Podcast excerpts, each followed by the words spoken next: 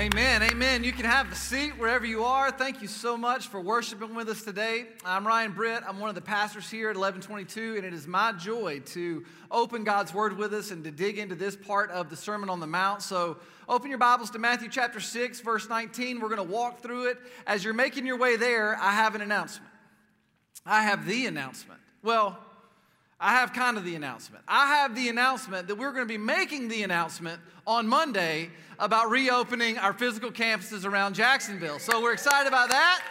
Uh, I'm not saying we're reopening on Monday. I'm saying on Monday we'll be making an announcement about reopening. So I'm the guy that gets to announce the fact that we're announcing stuff. That's who I am. And so, seriously, on Monday, tune in to your social handles and uh, so our social media handles and to your email, and Pastor Joby is going to be talking to us about what it's going to look like over the course of the next several weeks um, to reopen our physical locations around Jacksonville. So we're super excited about that. Be praying for that. I'm excited to see everybody and be worshiping together again in physical spaces. So it's going to be good. For the last nine weeks, we have been walking through the best sermon ever. We have been looking at Jesus' famous Sermon on the Mount. We call it the best sermon ever because Jesus is the best preacher ever.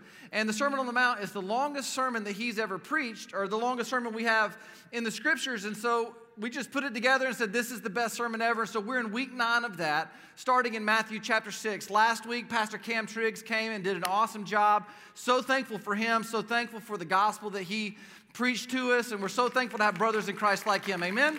Amen. All right, let's dive in. Matthew 6, starting in verse 19. This is what it says. Jesus continues his teaching. He says, Do not lay up for yourselves treasures on earth, where moth and rust destroy and where thieves break in and steal. But lay up for yourselves treasures in heaven, where neither moth nor rust destroy and where thieves do not break in and steal. Verse 19 Do not lay up for yourself treasures on earth. One of the things that is a common thing throughout Scripture, really from Genesis 3 until the end of Scripture, is that Scripture teaches us that the world that we live in right now, earth, as we are experiencing it, that in its current form, it's temporary. it is beautiful, yes. It is broken, yes. It is complex, Yes, it is a place that God has given us to create in and to cultivate and to make much of Him through. Absolutely. This earth is our mission field as believers. There's no question about it. But this earth, as we are currently experiencing it, it is temporary. And what Jesus is saying at this point in the Sermon on the Mount, and keep in mind that even though I'm at the beginning of this sermon, Jesus is not at the beginning of the Sermon on the Mount. He's about two thirds of the way through, and Jesus is about to start making the turn toward home. He's about to start shutting it down, and so he's right in the meat of his teaching. And one of the things that jumps out in verse 19 and verse 20 is actually what I believe to be kind of the fundamental or the core of what Jesus has been teaching us all along through the Sermon on the Mount. And what he's saying is that, hey, listen, all the stuff we've been talking about, it points to something deeper, it points to something truer than what you've experienced so far in your life. Jesus is saying that temporary things, they do what temporary things do. They rust, they break down, they get lost or stolen, they wear out. But, but what he's pointing us to in verse 20 is this, and don't miss it. He is saying that inside these temporary things, eternal things are at work. Inside these temporary things, eternal things are at work. One of Jesus' key teachings throughout the course of his ministry is that there is a reality that will last far longer than this one. He talks about it often in different words kingdom of heaven, kingdom of God. But what he's saying is that there is a reality that is going to last far longer than the one we're currently experiencing. And for the believer, for the Jesus follower, this reality is called heaven. Now, Jesus' best friend, John, he helps us with heaven. He helps us get our head around it at the end of the New Testament book of Revelation. And in verse in chapters 21 and 22 in Revelation, we learn a few things about heaven. We learn that heaven is a place where God rules and reigns uncontested. Amen to that. Amen and amen. Where God rules and reigns uncontested. Here's what that means. Listen, this is what it means. There, there, in heaven, there is no temptation. There are no competing affections. There are no temporary things to be distracted by or to be disappointed in. We learn that heaven is a place where God will wipe every tear from every eye. There's no more oppression, there's no more division, there's no more demonic activity, there's no more death, there's no more grief, there's no more regret, there's no more crying, there's no more mourning, there's no more pain. Sounds awesome, right? That's because it is awesome. Revelation chapter 21, verse 4 says this that when this ultimate reality, when this reality of realities is the only thing that we are experiencing as Jesus followers, that when we're in this reality, that the former things will have passed away. What Jesus is saying is that our lives can be lived in such a way that the eternal joys of heaven can be invested in and can be enjoyed here as we're on our way to enjoy them there. I want you to get your head around that. What Jesus is saying is that our life here can be lived in such a way that the eternal joys, the eternal freedoms of heaven can be invested in and can be enjoyed here and now as we are on our way to enjoy them there. Jesus says, Don't lay up treasures on earth, but put, lay up for yourself treasures in heaven. And he, conven- he continues in verse 21. He says this For where your treasure is, there your heart will be also. Now, this word heart is the Greek word cardia. It's where we get the idea of cardiac. It's the same word that Jesus uses uh, that we've been studying for like 18 or 19 months as a church when Jesus is asked, Jesus, what's the greatest commandment in the world? And Jesus says that the greatest commandment is that you are to love the Lord your God with all of your heart, your cardia, all of your soul, all of your mind, and all of your strength, and that you are to love your neighbor as yourself. This idea of cardia, it's not talking about like passing emotions or fleeting feelings. What it's talking about is life's center. That at the core of you, there is something at the center of you. What he is saying is that something that we all know. And he's being very direct with it. He is saying this He's saying, ultimately, listen, where your money goes, your heart flows. Where your money goes, your heart flows. So, this flow, we, are not just reacting to life, right? We're not just walking around with all these random circumstances happening to us and we're just reacting all the time, but that we are actually, with our lives, pointed in a direction. And that our direction determines the destination way more than our intention. We can have the best intentions in the world, but if our direction is not, wherever our direction is pointed, that's where we're going to end up. We see this, uh, we see this in these scriptures as Jesus is saying he's connecting the center of our life to the things that he's put into our hands. And so we have to ask if our money goes where our heart flows, we have to ask this question how does our heart form its affections? How do we really start to care about something? Jesus continues in verse 22. He says this He says, The eye is the lamp of the body. So, if your eye is healthy, your whole body will be full of light. But if your eye is bad, your whole body will be full of darkness. If then the light in you is darkness, how great is the darkness? Now, everybody knows, and everybody has, has experienced this in one way or the other. The truth is that what we set our eyes on, it gets into our souls. What we set our eyes on, it gets down into our our souls. I mean, who hasn't had that moment with social media? Right? Where you get to the end of your day and you've been productive. You've had a pretty good day. You've had some things going on. You think, you know what? I'm just going to sit down. I'm going to grab my device and I'm just going to scroll around and I'm just going to see how everybody's doing. Just check in on the world and make sure everybody's all right. And you sit down and, and you start to scroll, and all of a sudden you're like, oh, uh, what? I don't understand. And then you see somebody hugging and smiling their baby, and you're like, oh, that's not too bad. And then you keep going, you're like, oh no. Right? And before too long, you're like a puddle on the floor halfway to the fetal position, right? We've all been there. Why does this happen? Because what we set our eyes on, it gets down into our souls. It has an impact on us. This is what Jesus is saying. The eye is the lamp of the body. I learned an incredibly valuable lesson about the power the eyes have over the condition of our health. About a year ago, I was on a trip to Panama. And while I'm down in Panama, we went down, myself and a few friends, to visit some of our mission partners. And while we're down there, we decided, you know what, on the back end of this, we're going to go fishing for a couple of days. And so we visit our partners, and then we go to the place where we're going fishing from, and we wake up the morning to head out fishing, and it's a little windy. And we think, ah, no big deal, right? And so we go down, we get on the boat, and as the boat pushes out, we go around this inlet, and we head out into the open water.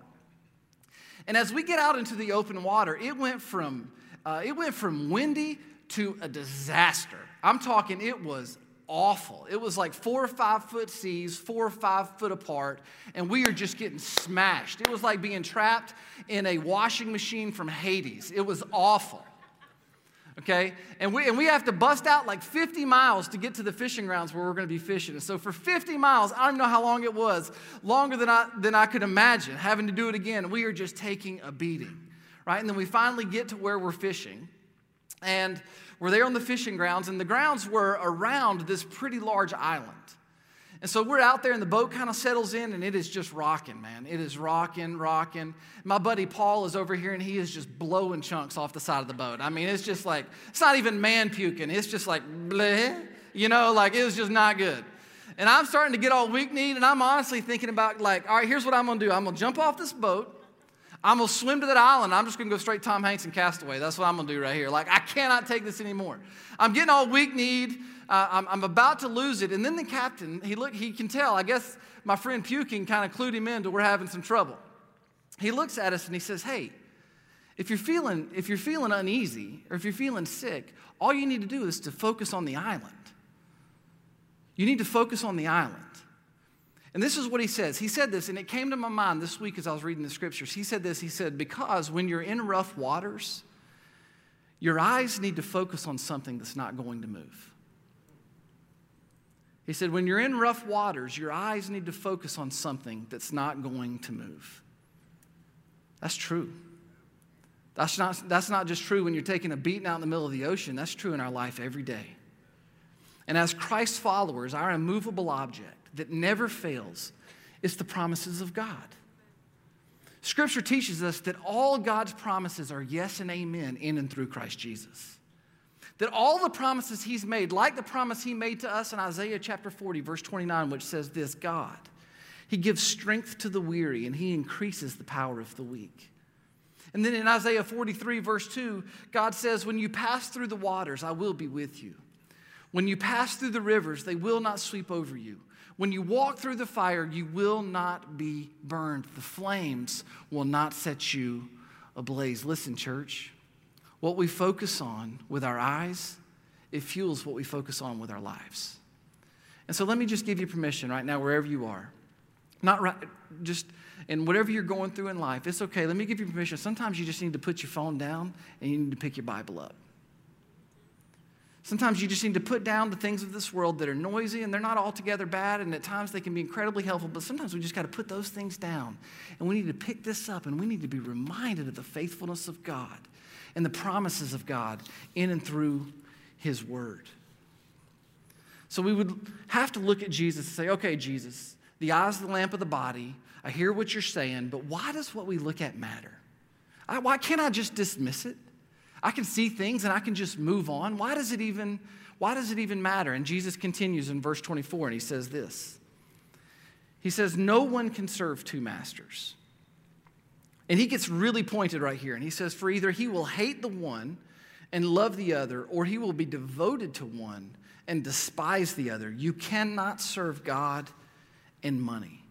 It is impossible to focus on two things at once. I have always found it fascinating that Jesus could have chosen anything he wants right here to say that it is the number one competitor for the human heart, and the thing he chooses is money. Specifically, the word he uses in Greek is the word mammon. And what mammon is, is a mammon is a false god. It's the false god of greed.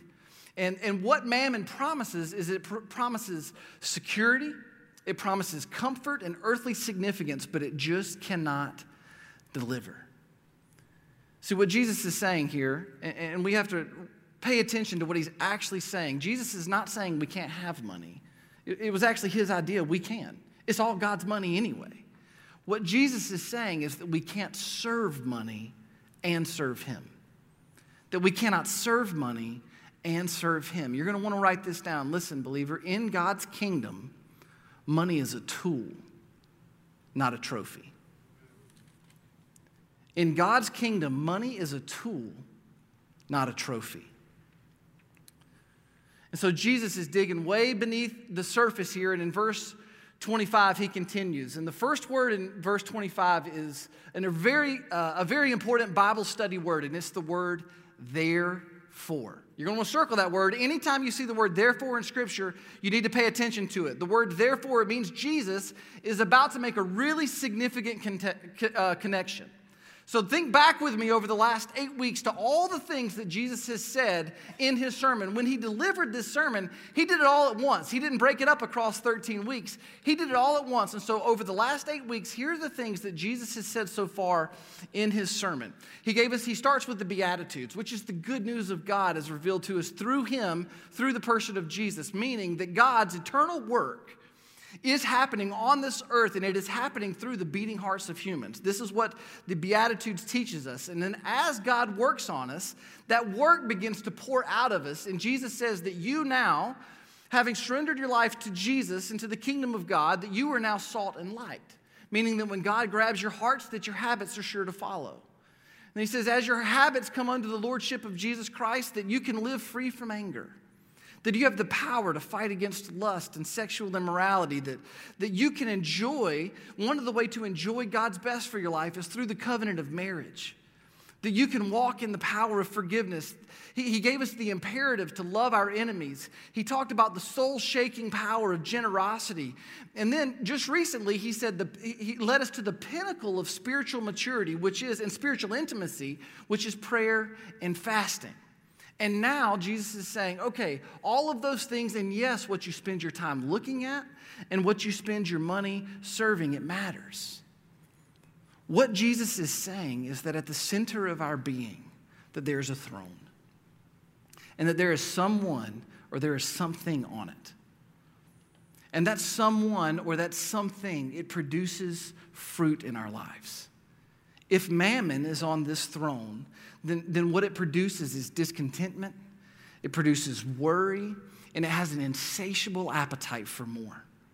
It's just never satisfied with enough stuff or having, having had enough experiences. That is the fruit of mammon on the throne. But if Jesus is on that throne, that means that the Prince of Peace is on the throne and that he produces an altogether different kind of fruit. So, verse 25, he says this Therefore, he's making the connection. I tell you, do not be anxious about your life.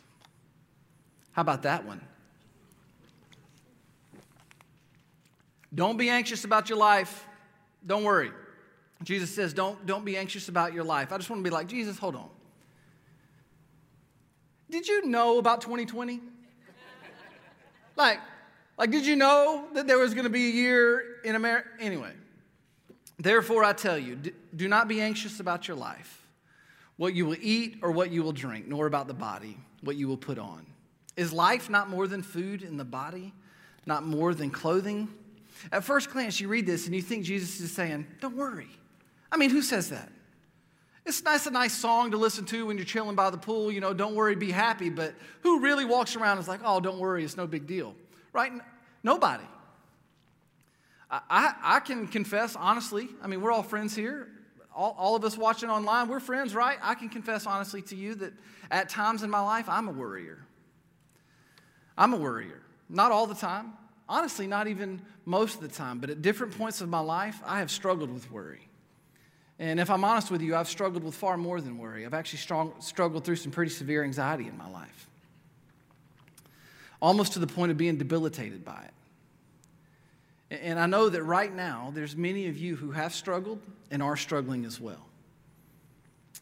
As I've worked through this in my own life, there's a uh, Christian counselor I follow named Sissy Goff. And she wrote, she wrote a great book called Raising Worry Free Girls. And I have daughters. And so in this book, she talks about what she calls the worry continuum. And she's really helped me shape some thoughts around some of my life experiences. And on this worry continuum that she gives us, she starts it with fear. She says that the continuum starts with fear. And so, right now, wherever you are, whoever you're watching with, I want you to tell whoever you're worshiping with right now, I want you to tell them out loud something you're afraid of. On the count of three, you tell the people you're worshiping with something you're afraid of. Ready? One, two, three, go. You have seven seconds. I'm counting in my mind. All right, all right. So, what did you say you were afraid of? Usually, when we say we're afraid or we have fear, we're, there's an it that comes out of it. I'm afraid of it. What did you say? Did you say rats? I hate rats. I hate them. Rats, snakes, snakes. Nobody likes snakes. God don't even like snakes. Right? Rats, snakes, public speaking. There's a lot of studies that say that's the number one fear in the world is, is even greater than death is public speaking. So what was it? Rats, snakes, public speaking, Nickelback?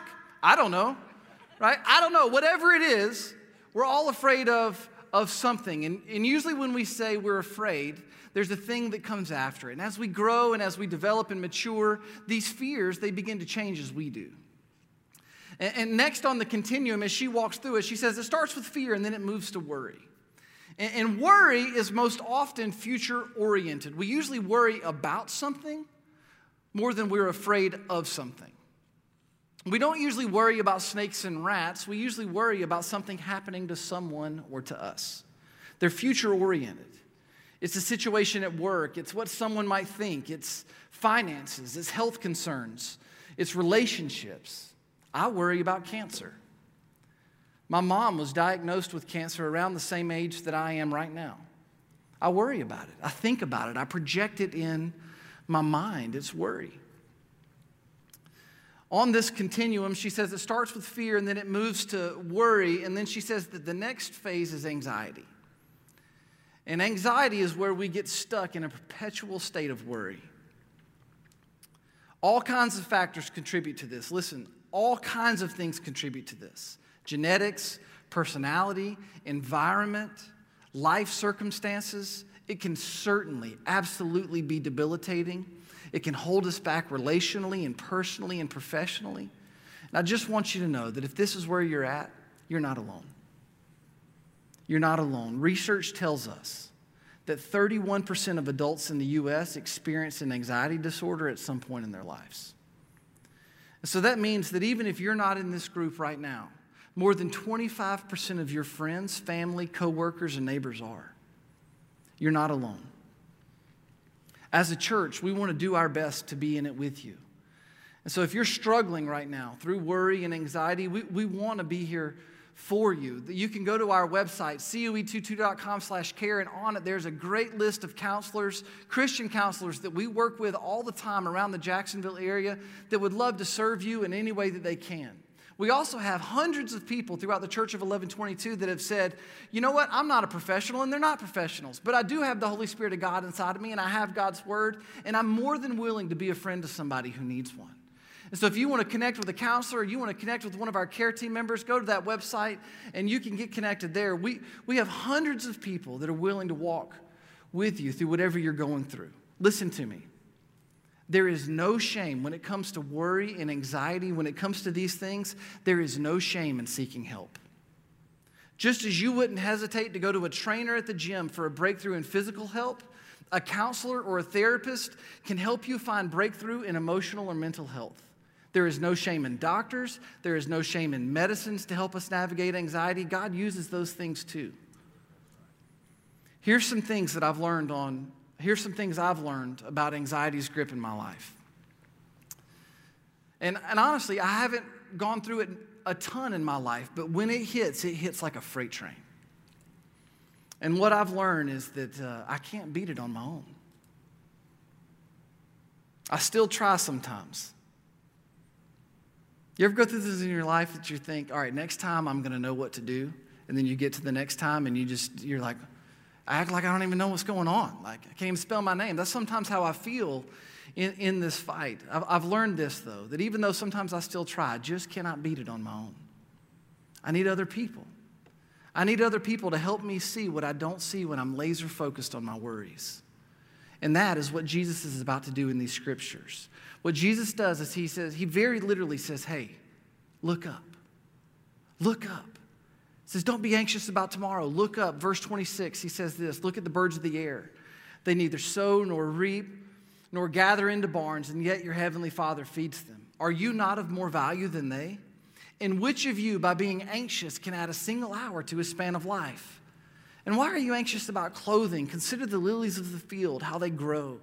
They neither toil nor spin. And yet, I tell you, even Solomon, in all of his glory, was not arrayed like one of these. But if God so clothed the grass of the field, which today is alive and tomorrow is thrown into the oven, will he not much more clothe you? O oh, you of little faith. So often, at the heart of my struggles with worry and anxiety, I have found that what I need most is to be reminded of my identity. And I know, again, I know it can be a complicated physiological reality, and I am not saying that I have the cure. I don't, but what I am saying is that as walking through this, I have, I have found a place of comfort. And that that place of comfort, it always starts w- with what God has done for me and what God has done to me through Jesus Christ. Jesus, in this part of his sermon, he is speaking to our eternal identities in him. These birds fly by, and Jesus says, Birds, look, look at the birds. They're doing okay. Everything's going fine for them. They're doing what they were created to do. And don't you think, and I don't want you to miss this word, the question Jesus asks is imperative when it comes to identity. Jesus says, Are you not of more what? Value. Are you not of more value than they? And so I want to run with this illustration a little bit. I've shared this with you before, but I'm going to run with Jesus' illustration. I figure it's a good one if it's in the best sermon ever. And so Jesus says, Are you not of more value than birds? And so I want you to think about it. Just get your head into what Jesus is saying. Think about it this way God did not create birds in his image, he did you. God did not step out of the glory of heaven to redeem birds, he did that for you. God didn't put on wings and a beak to reveal himself to birds. He put on skin to show himself to you. God did not offer himself up to be brutally murdered on a cross so that birds could be forgiven of their sins. He did that for you. God did not descend into the depths of death and the grave only to walk out three days later victorious and alive so that birds could share in his, in his glorious victory. He did that for you. God is not currently in heaven preparing a place for birds so that they can share in the eternal riches of his grace. He is doing that for you. Let's just say to God, you're valuable. Verse 31 Therefore, do not be anxious, saying, What shall we eat or what shall we drink? Or what shall we wear? For the Gentiles seek after these things, and your heavenly Father knows that you need them all. But seek first the kingdom of God and his righteousness, and all these things will be added to you. Seek when? Seek first. Why first? Why not later? Why does order matter? We've talked about this countless times at the Church of 1122. It's not so much talking about your, your priority, it's talking about placement. And that God has placed himself as first over all created things. Over everything that is created and everything that is eternal, there is God and He is over it all. He is first in placement. He is first. He doesn't do second. He can't do second. He will never be second. We don't put God first. He is first. And we order our lives around His firstness, or the word the Bible uses is His preeminence. It says that Jesus is before all things. This firstness, we order our lives around His firstness, and then the kingdom of God begins to flood through our lives. But if we're not ordered around Him as first, then everything seemingly finds its way to be out of order seeing and recognizing and surrendering to God as first. This is seeing God as who He truly is. It is having been giving a vision of His beautiful character, His preeminent nature, and it is responding appropriately, saying, You are truly the one thing that drives everything, and you can have everything about me. This is what Jesus is saying when He's saying, Seek first. That when we seek, it matters. The kingdom of God and His righteousness and all these things will be added to you. Therefore, verse 34 do not be anxious about tomorrow, for tomorrow will be anxious for itself. sufficient for the day is its own trouble. Don't miss this. Jesus is not saying don't care. You ever meet those people who are just like floating through life? Right? They don't have a care in the world. They're just doing their thing. Maybe they walk on the afternoon on the beaches and they pick up some, she- some seashells and they put them away and they go home and they listen to some classical music and then they go to sleep and do it all over again. You ever meet those people? I don't know any of them. If I did, I probably probably wouldn't get along. Jesus is not saying don't care. He's not saying don't have any cares. He's not. So you can't hear what be anxious for nothing and then immediately think, you know what? I just shouldn't care. That's not what Jesus is saying. He is not saying go through, go through life free flying, having this light, airy existence that's passionless. He's not. He is saying that right now, right now, today, God is working. God is working. Right now, God is working out His glory and our good. He is making all things new. He is restoring the broken. He is giving sight to the blind. He is causing the lame to walk. He is saving sinners. He is redeeming the lost. He is advancing His kingdom. He is doing that today. And we have the opportunity to join Him in His work. We can join God in his work. We don't have to sit back and just cheer for God from the cheap seats. We can actually get in the game. We can seek his kingdom today. We can begin to invest and to enjoy in the eternal riches of God's grace that will be fully and finally made known to us in heaven. We can connect with those things. We can be involved in those things right now, just like we will be when we're there. Jesus is saying God's at work. This is the church's purpose on the earth. It is to join God in his mission to reconcile the world to himself and to each other. And so we have to ask is that where our kardia is? Is our heart bought into the work of God in this world? Really? Like as we take inventory of our lives and we look at the center, the throne, the, the one thing that drives everything in us, is God's kingdom and God's agenda and the person of God on the throne? We know this that the biblical prescription for joy is obedience. The biblical prescription for joy is obedience. And the truth is that when you're obedient and we join God in His work, you just don't know what miracle is on the other side of that. So here's how I want to close. I'm going to close with a story. It's a testimony. It's a chapter of my life that I haven't, uh, I haven't talked about much. I've actually never really talked about anxiety or worry or anything, any of those things at length out loud uh, in an open room like this for sure. Um, so I want to close with a, a testimony. And, and I think that through this chapter of our lives, that I think that God will help us put together all the things that Jesus is saying right here through this text when he says, Where your treasure goes, your heart goes. Be anxious for nothing, and how connected these things are. So I'm going to close with a testimony, and then we're going to pray and we're going to respond like we always do. I'm just going to read it because the details matter, so, so bear with me. I want to close with a story about one of the most anxious times in my life.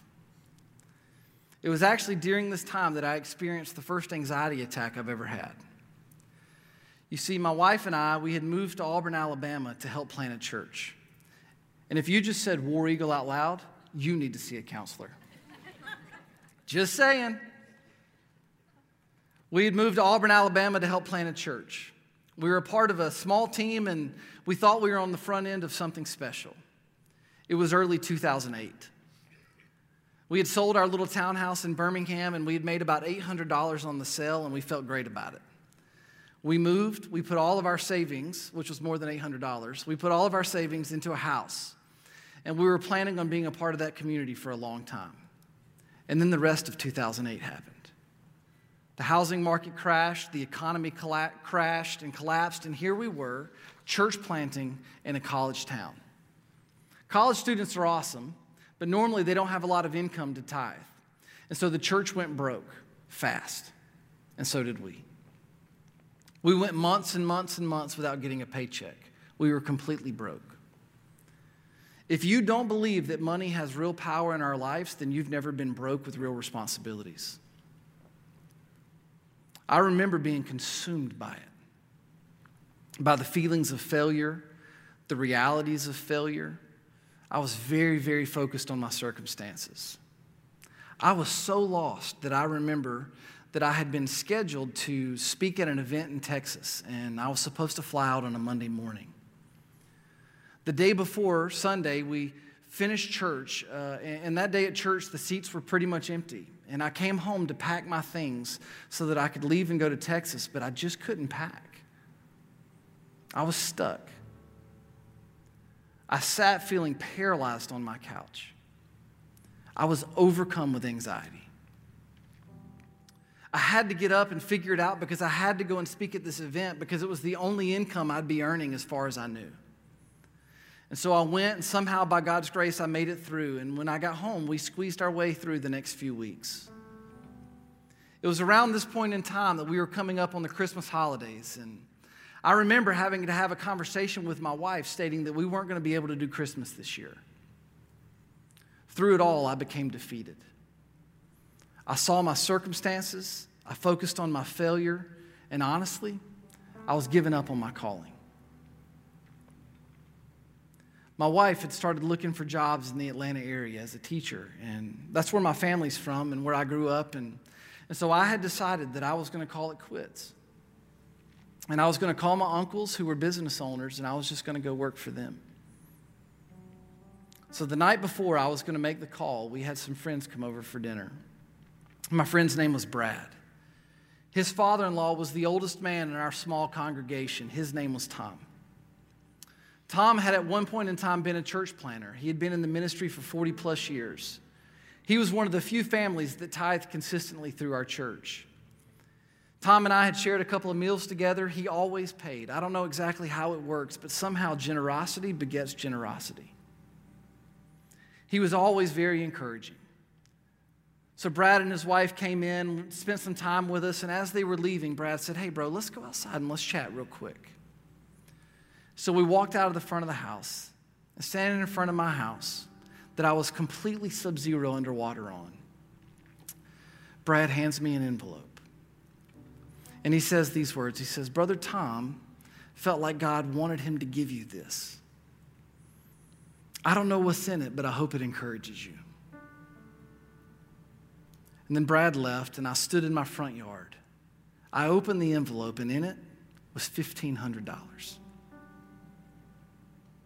In my life, I had never experienced anything like it. I, I didn't even know what to do. That single act of generosity, it changed me. It broke through my walls of fear and worry, and it gave me hope. It reminded, it reminded me that God, He wasn't done with me yet. And the next day, I woke up, I grabbed my phone, but I didn't call my uncles. Instead, I called a man named Donald.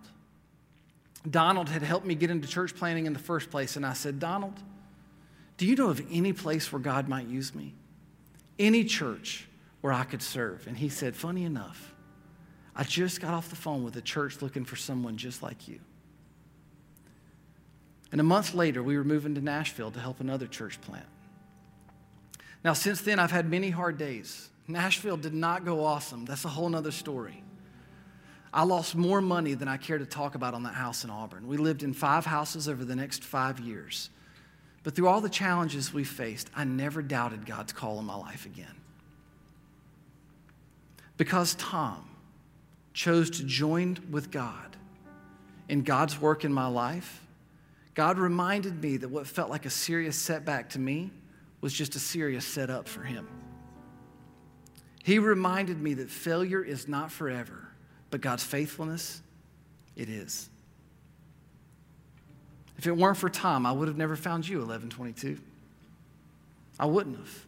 And I cannot imagine my life without this church and being a part of it. Let me encourage you with this.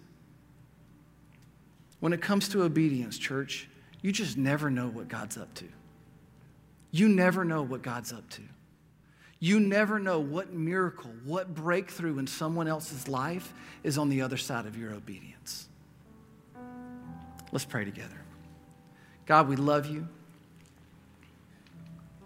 We thank you that you have gifted us the kingdom of God. We thank you that you have invited us into your family and that you've made yourself known to us. We thank you that thousands of years ago, Jesus, you stood on a mountain and you shared the realities of the kingdom of God with us, and that these kingdoms can transform us heart, mind, soul, and strength, that we can be connected to eternal realities inside of this temporary one. Father, we pray that you would give us eyes to see, that you would give us hearts to feel, that we would believe and trust in you. We pray that you would do such a work in us every day, that our hearts would beat for your kingdom that we would be about your business, that we would drop the excuses, that we would drop all the, the things, the distractions that would keep us from enjoying you and from being invested in your work, Father, and that we would fall head over heels in love with what you're doing and we would find our place in it. I pray for my brothers and sisters wherever they are right now, specifically for the, for the ones who are struggling with worry or anxiety. Father, I, Jesus, we know that you are the Prince of Peace and that your kingdom is a kingdom of peace. And so I pray that the peace of your kingdom would invade them heart, mind, soul, and strength. That they would be overwhelmed with the realities of your love.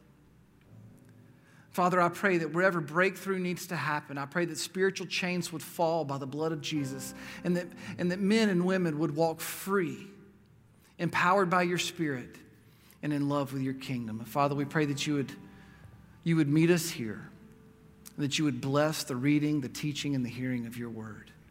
We thank you for loving us first so that we can love each other. We pray all these things in Jesus' name. And all God's people said, Amen. Amen. If you would stand with me, we're going to respond in worship. We're going to sing about the goodness of God. God's good. Amen. Amen. He is good. He's been good to me. He is being good to you. And so we're going to sing about that and we're going to give testimony to the goodness of God. Let's worship Him together.